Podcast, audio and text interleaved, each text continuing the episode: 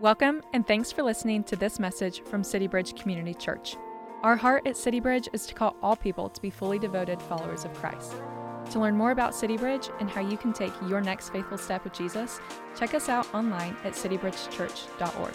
Now, here's the message.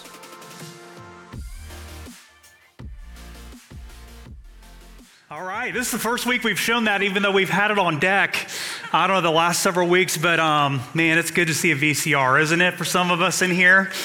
Um, we thought it would crush Betamax, and we had no idea there were better things coming like DVD players or digital. I mean, who could have seen that coming? So, in light of awesome technology things, let me start this morning by asking you guys a question. What is something in your life right now that hasn't worked out the way you thought it would work out?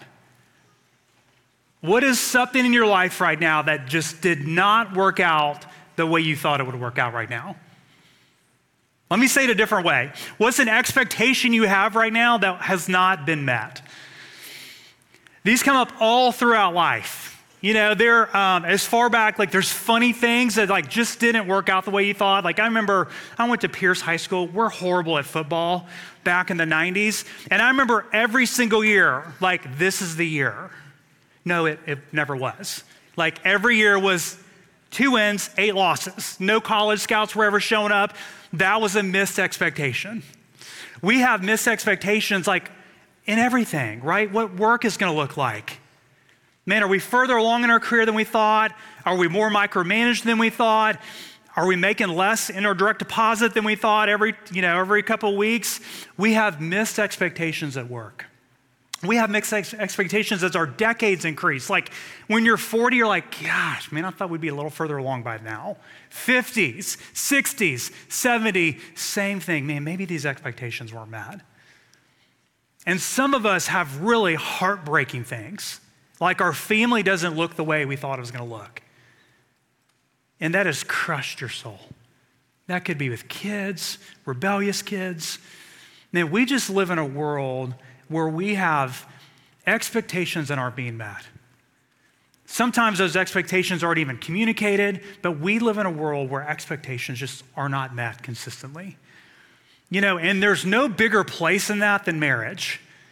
And um, you know, like Leslie and I have been married for 21 years, and um, if you're married, you know what I'm talking about.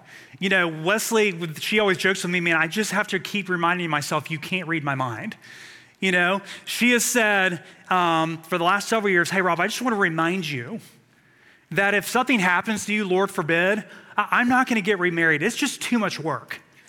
And I'm like, I get it. It's probably more work than I know it is for you. And, you know, we always have to keep going back and forth on expectations. And some of those are easier. Like some of those, like I, I get, you know, home in the weekend and I want to be at home at, you know, over the weekend because like I haven't been at home all week and I just want to be there and hang out there and like do nothing. You know, my wife's like, I, I want to go have an, a conversation with an adult. I want to get out of our house. And so that's just one of those expectations we're always wrestling with. You know, and one of the expectations that my wife just did not see coming at all was how filthy men are when we first got married. Anybody else come across that? Um, and what, what happened in our first year of marriage, we had an awesome, like, I don't know, 620 square feet um, loft apartment. It was awesome. We thought we had died and gone to heaven. And um, right when you walked in our front door over near Richmond College, we had our kitchen table.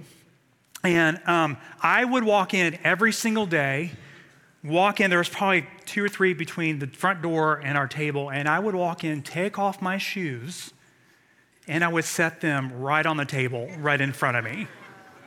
Gosh, I don't know why you guys are laughing. I, it was so normal. That was, my wife had a little stronger of reaction than you just did. And look, now 21 years in, I get it. Like the shoes are the most disgusting place in the face of the world, and you're putting that on your surface where you eat. And that was an expectation. Leslie was like, I just didn't even see that one coming. and probably what was worse, she had to ask me more than once, more than twice. I mean, I don't even know how many times she asked me, but let me tell you, it took a while. And Thursday, when I was talking to friends about that, they were like, why would you even, like, I, I know, why would you do that? I'm like, I don't even know, but it's disgusting. I agree with you on that. So, marriages, um, you know, expectations are clearly seen and not seen in marriage. But it's also true with our relationship with God. We put expectations on God that are not biblical. We put expectations on the person of Jesus that are not biblical. And when we do, something very similar happens to us. We are, we are discouraged, we are disappointed, we are heartbroken at times. And that's exactly where we find our disciples in Luke 24 today. And so if you have your Bibles, open to Luke chapter 24. And we're going to look at what Jesus looks like in living color. Like, um, what has happened in this passage? This is kind of the Easter passage. And from the time of Good Friday to Easter Sunday, the disciples' picture of Jesus has gone from in living color to very black and white. And they don't know what to do with it, and they are heartbroken.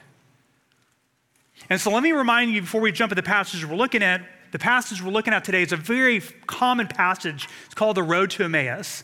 But what happens right before the Emmaus passage is this um, it's Resurrection Sunday. Three women show up to the tomb and they are met by angels. And those angels are like, Why are you looking for the living among the dead? He's not here, he's alive. And then the angel reminds the three women, Don't you remember what Jesus said? That, that the Messiah must suffer to be crucified, buried, and be raised on the third day. Don't you remember that? The women go back and tell the disciples, and the disciples take off for the tomb. And they are just confused. Verse 9 says this, um, just says this, that the women returned from the tomb and they told all these things to the 11 and to all the rest. So the two characters we're going to be looking at today are part of that and all the rest. Remember, Jesus and his disciples, he had like the three Peter, James, and John. The three were part of the 12 who you kind of know like seven of their names. And then the 12 were part of the 72.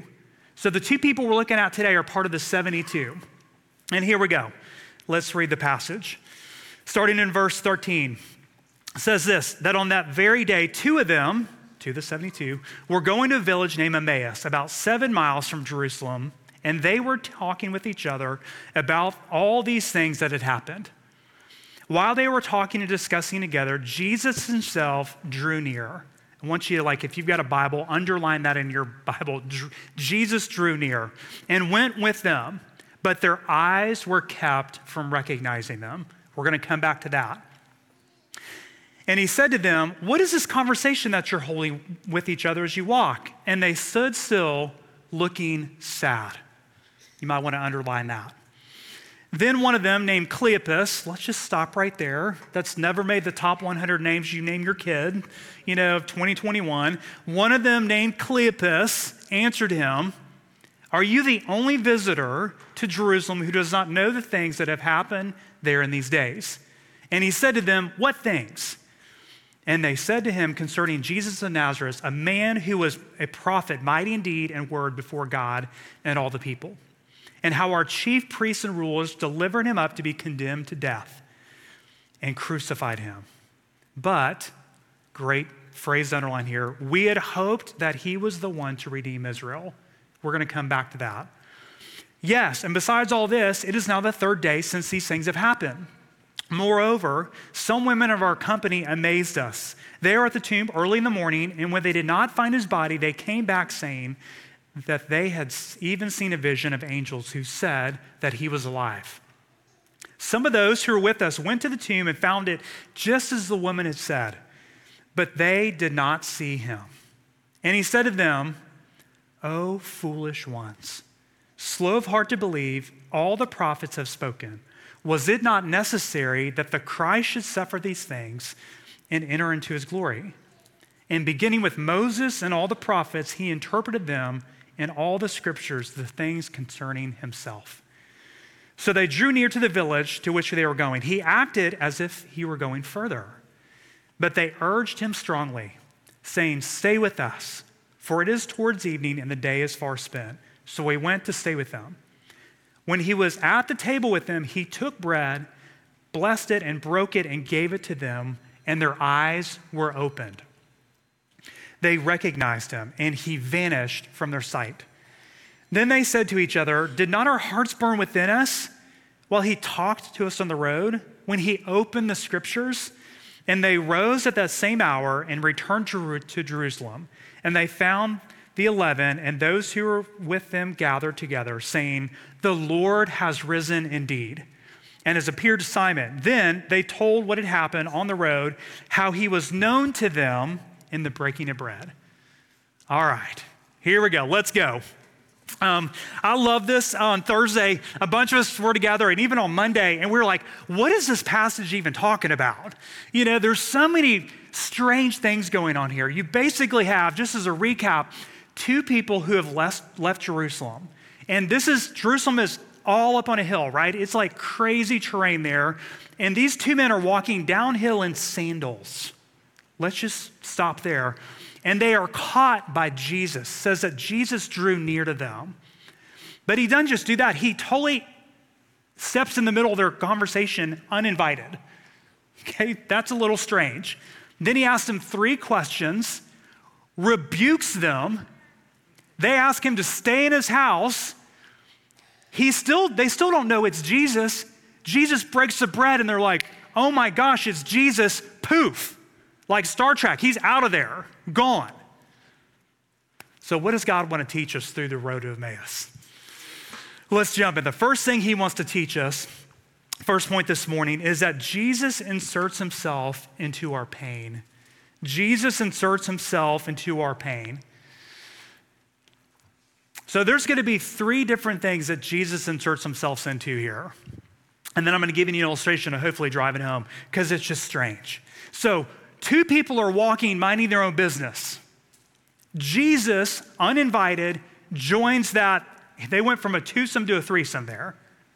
Okay, so let's that's the first thing Jesus steps into is two people walking. Second thing he steps into is heartbreak. He steps into heartbreak and he steps into an ongoing conversation. So let me ask you this if someone just interrupted a conversation you were having, what would you think? You'd be like, I'm sorry. Who are you? And why are you talking to us right now? So he enters into a two people walking, a conversation, and third thing he enters into is heartbreak. Remember what it said? They looked sad. If you've got any Charlie Brown fans in here, you know when Charlie Brown's looking sad, right? Looking sad is very different than being sad. It's like obvious. But Jesus is also stepping into this place where their hope had been shattered. Their hope had been shattered. Remember what it said?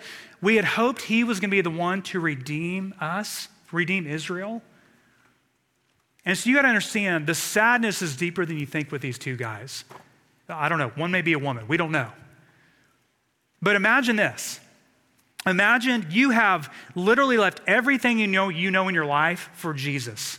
Let me just give you a couple passages to hang that on. Luke chapter 9, where family in the ancient Near East is everything. And Jesus tells one of the disciples, Let the dead bury their dead, their father. You must follow me. People 2,000 years ago would have been like, What are you talking about? I have to, I have an obligation to bury my father. Matthew chapter 10, Jesus says that when everybody misquotes, right? Jesus come to bring peace. No, Jesus says, I have not come to bring peace, but a sword that will divide families. Meaning, when you follow me, I become the one you're allegiant to, not your family, which was foreign in that culture. It's almost like this. Remember how they had gone from vivid and living color to black and white? What essentially happened, and I'm not promoting poker here, but let me just use a poker example right? So um, it would be like you were the last person left on the table with one person there, and you slide in all your chips there. Everything you brought that evening, you slide in there, and you hear the word raise. And you've got to go, okay, I'm going to go put up collateral. I'm so sure of this thing. I'm going to go put up my house as collateral and my car as collateral and everything I own is collateral because I'm so sure this thing's going to land where I think it is. And there's a bust. And you've lost everything. Not just what you came with, you've lost everything. See, for these two disciples, there is guilt by association. The fact that you left your family and your synagogue to go follow Jesus, you are now guilty.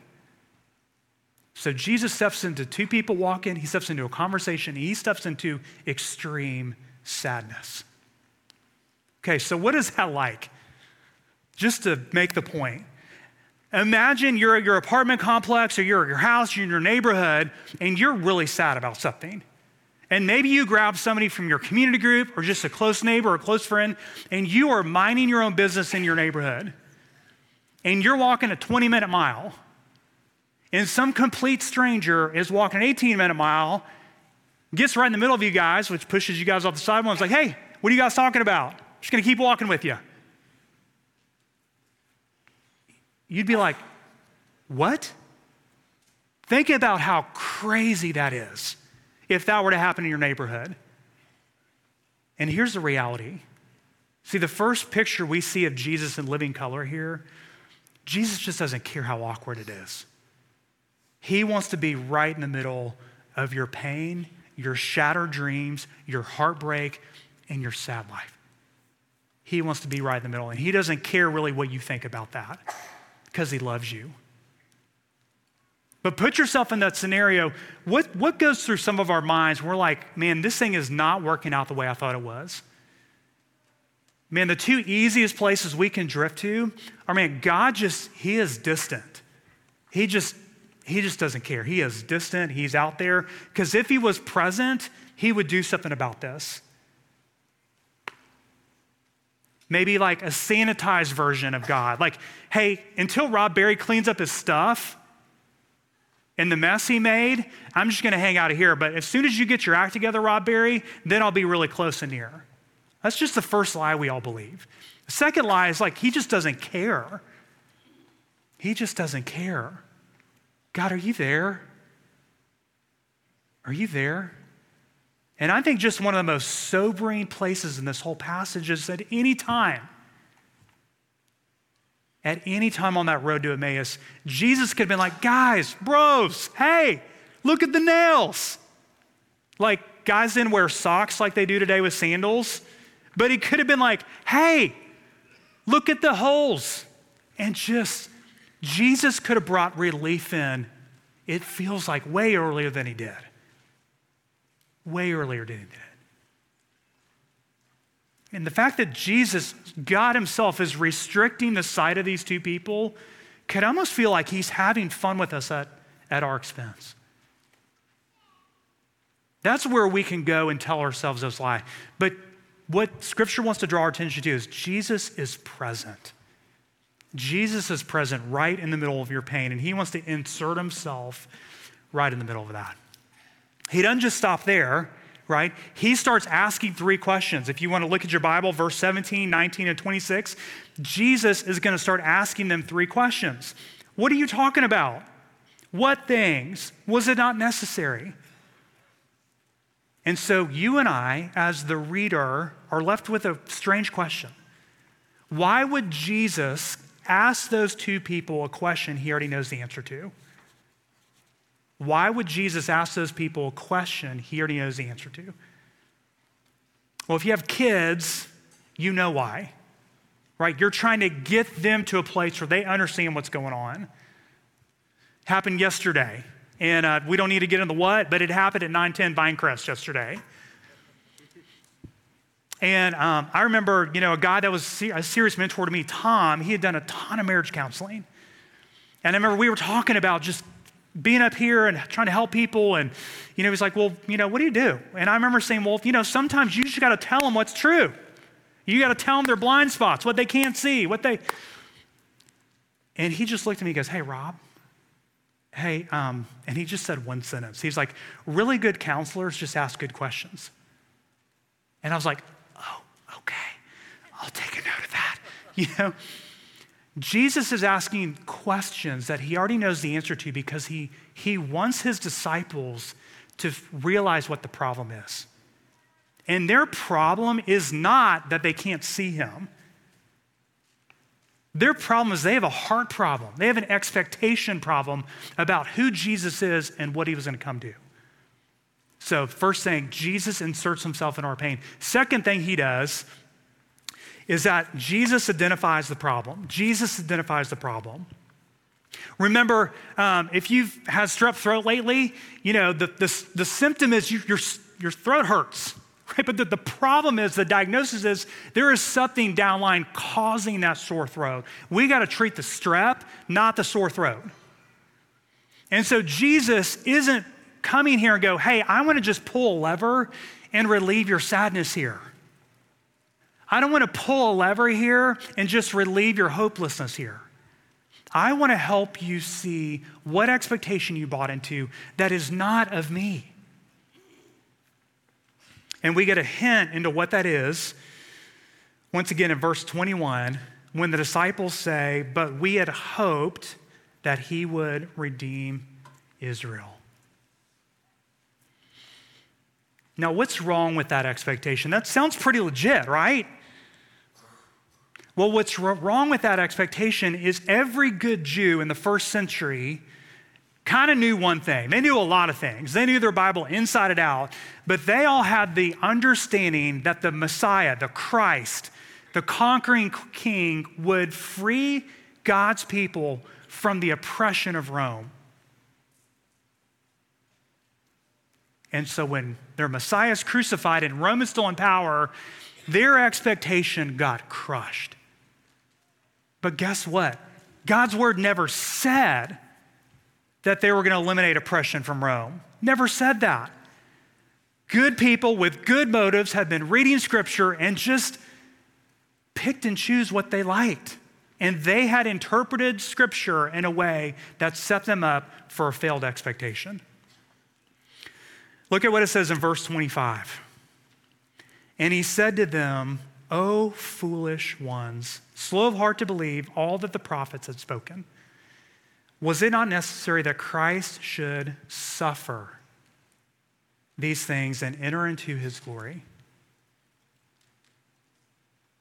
Now, what's, what's the problem there? They had a cultural view of their Christ, not a biblical view that Christ was going to suffer. This is now the third time in this chapter where an angel or Jesus himself is going to remind his people what I've been reminding you this whole time. That listen, it's going to look like it's not going to go well for me. The Christ is going to have to suffer. The Christ is going to have to suffer. This happens at the end of this chapter. It happens in the middle of this chapter, and it happens at the beginning of this chapter. And if re- you rewind all throughout the Gospels, you see it all through the Gospels. Jesus is trying to set them up with the right expectations. Maybe the most famous of those has to do with Peter. Remember when he's like, Get behind me, Satan? That all had to do with the expectation of the Messiah. Because Jesus is like, Hey, I'm going to be handed over, crucified, buried, raised from the dead. And Peter's like, No, you're not. Uh uh-uh, uh, not on my watch. And Jesus is like, Get behind me his disciples had missed the context clues throughout this entire deal that had set, up, set them up for failed expectations. They, have a, they had a cultural, misunderstood view of Jesus. And if you don't think we can do that, you're deluded. If you don't think we want to make Jesus into an Americanized Jesus, I'm deluded and you're deluded.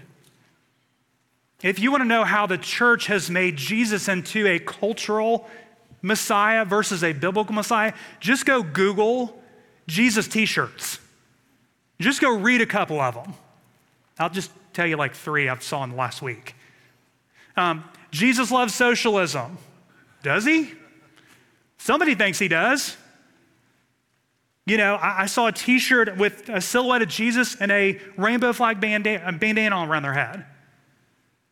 Or how about this? This one may hit a little closer to home here. Um, how about a Jesus in an American flag shirt? Friends, we all do this. we all make Jesus into somebody who he's not because we just don't want to take all of Scripture with what all Scripture says. And the disciples have been in the same place, and their expectations have led to discouragement and pain.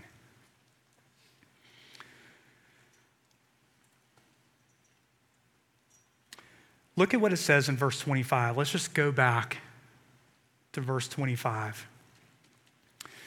What's your picture of Jesus? Like when you're in the wrong, what do you think Jesus does in that moment when you have blown it? Maybe even you weren't intentionally, these guys were not intentionally trying to leave something out. They weren't intentionally trying to ignore Jesus. What is your picture? How did Jesus respond and move to you in your lowest moment with Him? Here's what it says Oh, foolish ones and slow to believe. Now, you might look at that word fool and you might be like, wow, that is harsh. Because I've read the book of Proverbs and it's like, bro, you, I don't know which you want in the book of Proverbs, but you don't want to be a fool. But here's what a fool is a fool is just anybody who is not applying God's word. And this is now the third time in this chapter where the disciples are not applying what Jesus said, which is, I must suffer, I must be crucified. And it has ruined their world because they are acting like a fool because they're not applying the very words of Jesus. And so, if you want to know just right here what you actually believe about God, it probably is what tone does Jesus speak in here when he says, You foolish ones? Here's what I think about Jesus' tone here it was kind, it was gentle. Remember in Romans 2, I think verse 4 is the Lord's kindness that leads to repentance. The only person that Jesus ever got amped out and raised his tone with are the self righteous Pharisees that would put a burden on God's people that made, moved it from about grace to about law, that's who Jesus had a hard tone with. Friends, if you've blown it intentionally, unintentionally, you just, you just missed something. Man, the tone right here with Jesus is, you foolish ones. Hey, let, let's go back over this again. Let's go back over this again. You know how I know that? Well, that's who God's character is. And second, after they have this conversation, they're like, Will you come stay with us? There's not one Pharisee that's like, once more Jesus. These guys are like, Man, something became alive in me when I heard this man, who they don't even know is Jesus, unpack the scriptures, that it was all about him. I think it's a great place just to stop and ask yourself if you're in a community group here, or if you're just in a deep friendship with Christians, I, I love how these people respond to a rebuke, to being called foolish. It says at the very end that it, that it made our hearts burn, meaning it lit something in us like a fire that was like, let's get more of this. And City Bridge, I think just an easy application here is like when somebody in your life who is close reminds you of what is true in Scripture, when they inform your feelings with Scripture, when they inform your expectations with Scripture, when they remind you of the hope we have in Scripture, what is your response there? Is your response to get offended and to get wrapped around their axle how they delivered it? Or does that create a burning in your hearts like, thank you? Thank you. Come on, like stay in my house. Thank you. And for me, I got to tell you, it's not always come stay in my house. That's a great question. Just ask your community group this week is, hey, how do I respond when you rebuke me and acknowledge, you know, just an area of my life that's not what it should be?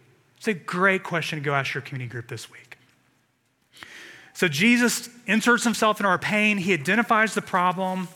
And third, Jesus is the point. Jesus is the point. I love it. Like, Emmaus was never the destination here, Jesus was. You get that? Jesus is the point. Look at verse 27. And beginning with Moses and all the prophets, he interpreted them in all the scriptures the things concerning himself. Let me just reread that one more time. And beginning with Moses and all the prophets, he interpreted them and all the scriptures the things concerning himself. It's like what he's saying if you're not reading your Old Testament and seeing Jesus, you're not reading it correctly. So let me give you a picture. It's not modern because it happened 23 years ago. But who in here has ever seen the movie The Sixth Sense with Bruce Willis? Okay, it's awesome. And I'm to spoil it. If you've waited 20 years to see this, sorry. Because it is one of the most epic plot twists ever. There's a doctor named, played by Bruce Willis, Dr. Malcolm, um, forget his last name, but Dr. Malcolm, he's like a psychiatrist. And there's an incident at the very beginning of the movie where he's shot and recovers. So you think. In this whole movie, he's engaging with this kid that says things like, I see dead people. And you're like, what? You think that's creepy. He's trying to help this kid the whole time. He's trying to interact with his wife, but his wife is just growing more and more distant since the incident. And something happens at the very end of the movie where you're like, oh my. His wife is asleep and her hands relax, and the wedding, his wedding ring falls out of her hand and rolls on the floor. And he looks at his ring finger and realizes that's his ring. And in a split of a second, he realizes, oh my gosh, I'm dead. And you have all these flashbacks where there were clues all along the movie for him and the, the watcher, but mainly for him that he just couldn't see. There's a great line in there by the kid that just says, Dead people see what they want to see. And in a moment, Bruce Willis has clarity on the narrative. And in the same way, right here, where he's like, all of Scripture is about me. It's about me. It's a crazy moment. And I got to tell you, like, if there was one place that I could have just been present and listened to Jesus, it is right here. Can you imagine, like, as he unpacked the scriptures, like him talking about himself? Like, as you thought, remember Moses brought them out of bondage of Egypt and delivered them from bondage? That, that was a picture of me. I delivered you from the bondage of sin.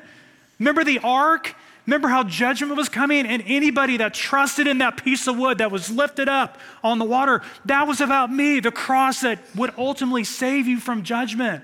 Remember the wilderness where you were hungry and thirsty and there was no provision out there.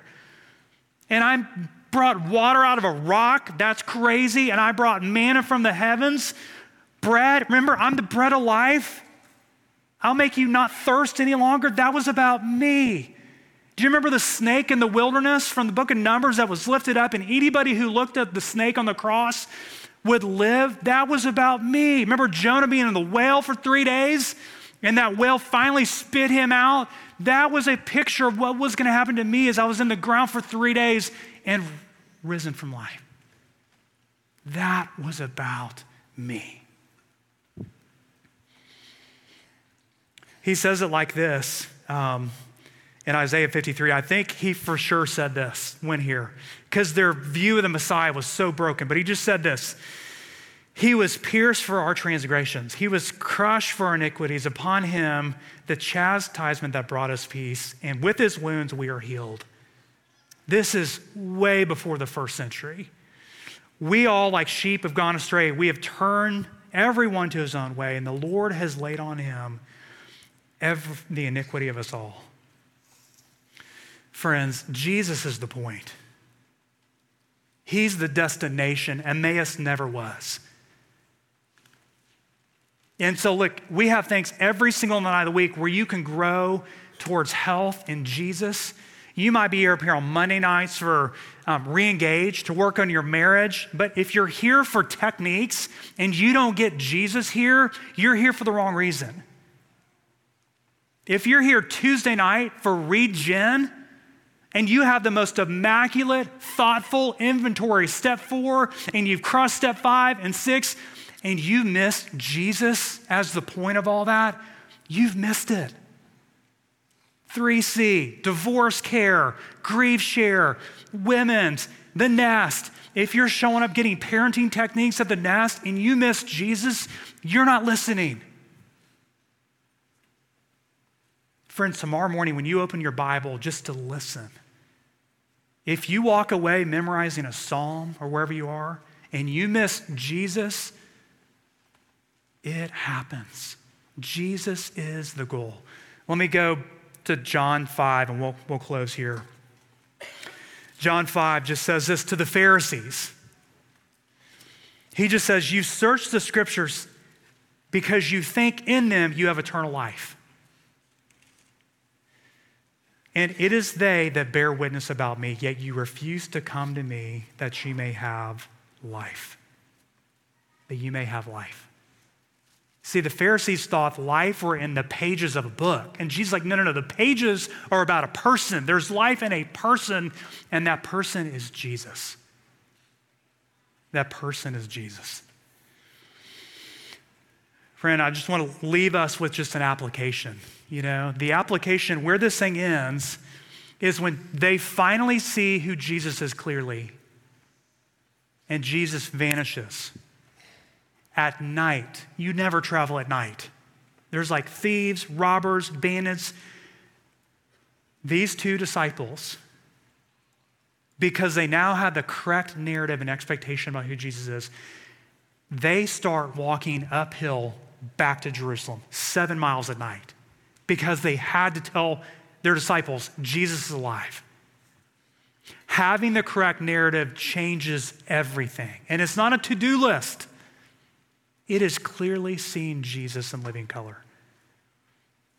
Last application I'll leave us with just has to do with that Christian community. Friends, there's no picture of a Lone Ranger Christian in Scripture. It doesn't exist. Christ, Christians in Scripture are always connected to people and a body of Christ. And so, look, we've always said if, if this isn't the place, we'd love to help you get to the church that is. But I think this is just incredibly sobering for me because we're not like Mal- Dr. Malcolm. We're alive. We have a new life in Christ. We're a new creation, 2 Corinthians 5 talks about. But when Rob Barry operates in his flesh, when Rob Barry wants to not yield to the Holy Spirit that wants to bring life and a clear picture of Jesus, I can convince myself of everything, of anything, and you can too. Because Rob Barry will see what Rob Barry wants to see in Scripture, and so will you. And friends, we desperately need people around us to help remind us what is true about Jesus, his narrative, and where Jesus is in the middle of our pain. Thanks for listening. We pray this message encourages you on your journey with Jesus. If you found this message helpful, feel free to share it with others and leave us a review. To learn about CityBridge and how you can take your next faithful step with Jesus, check us out online at citybridgechurch.org. You can also follow us on social at CityBridgeCC. See you next time.